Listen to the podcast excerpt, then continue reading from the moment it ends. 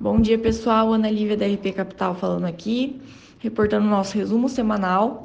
Hoje é dia 5 de julho de 2021 e a gente começa com a informação de fechamento do Ibovespa, que terminou a semana com uma leve alta de 0,29%, atingindo 127.622 pontos. O dólar fechou a R$ 5,06, o S&P 500 a 4.352,34 pontos. O petróleo Brent, cotado a 76,26 dólares o barril.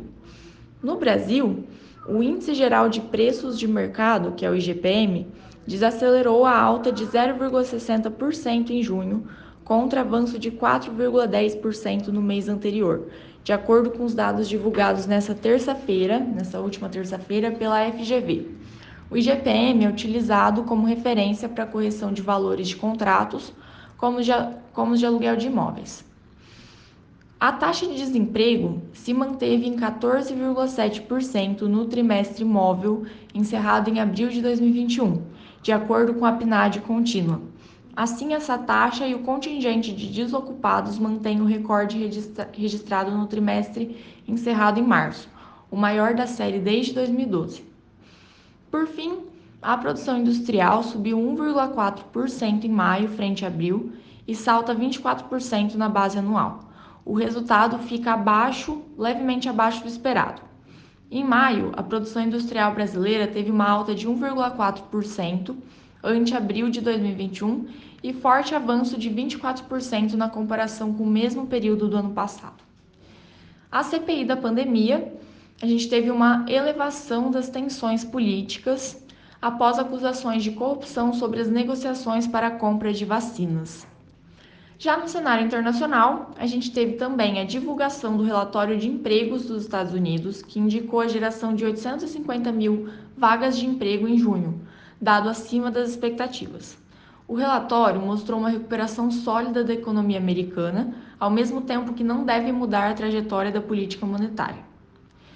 Os pedidos de seguro-desemprego seguem em tendência de queda, caindo 51 mil na semana passada e atingindo 364 mil, renovando as mínimas no período da pandemia.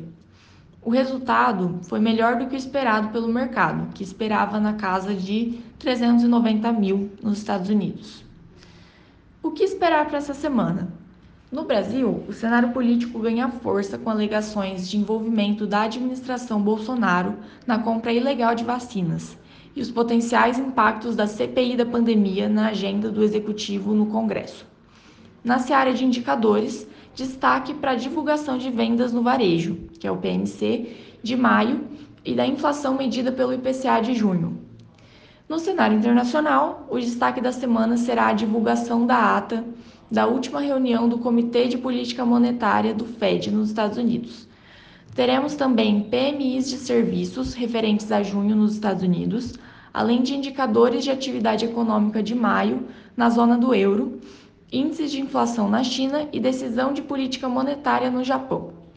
A decisão da OPEP sobre produção de petróleo também é uma pauta que estará no radar. Bom, pessoal, esse foi o nosso resumo semanal da última semana de fechamento. Para mais informações, entre em contato com um dos nossos assessores. Uma excelente semana a todos.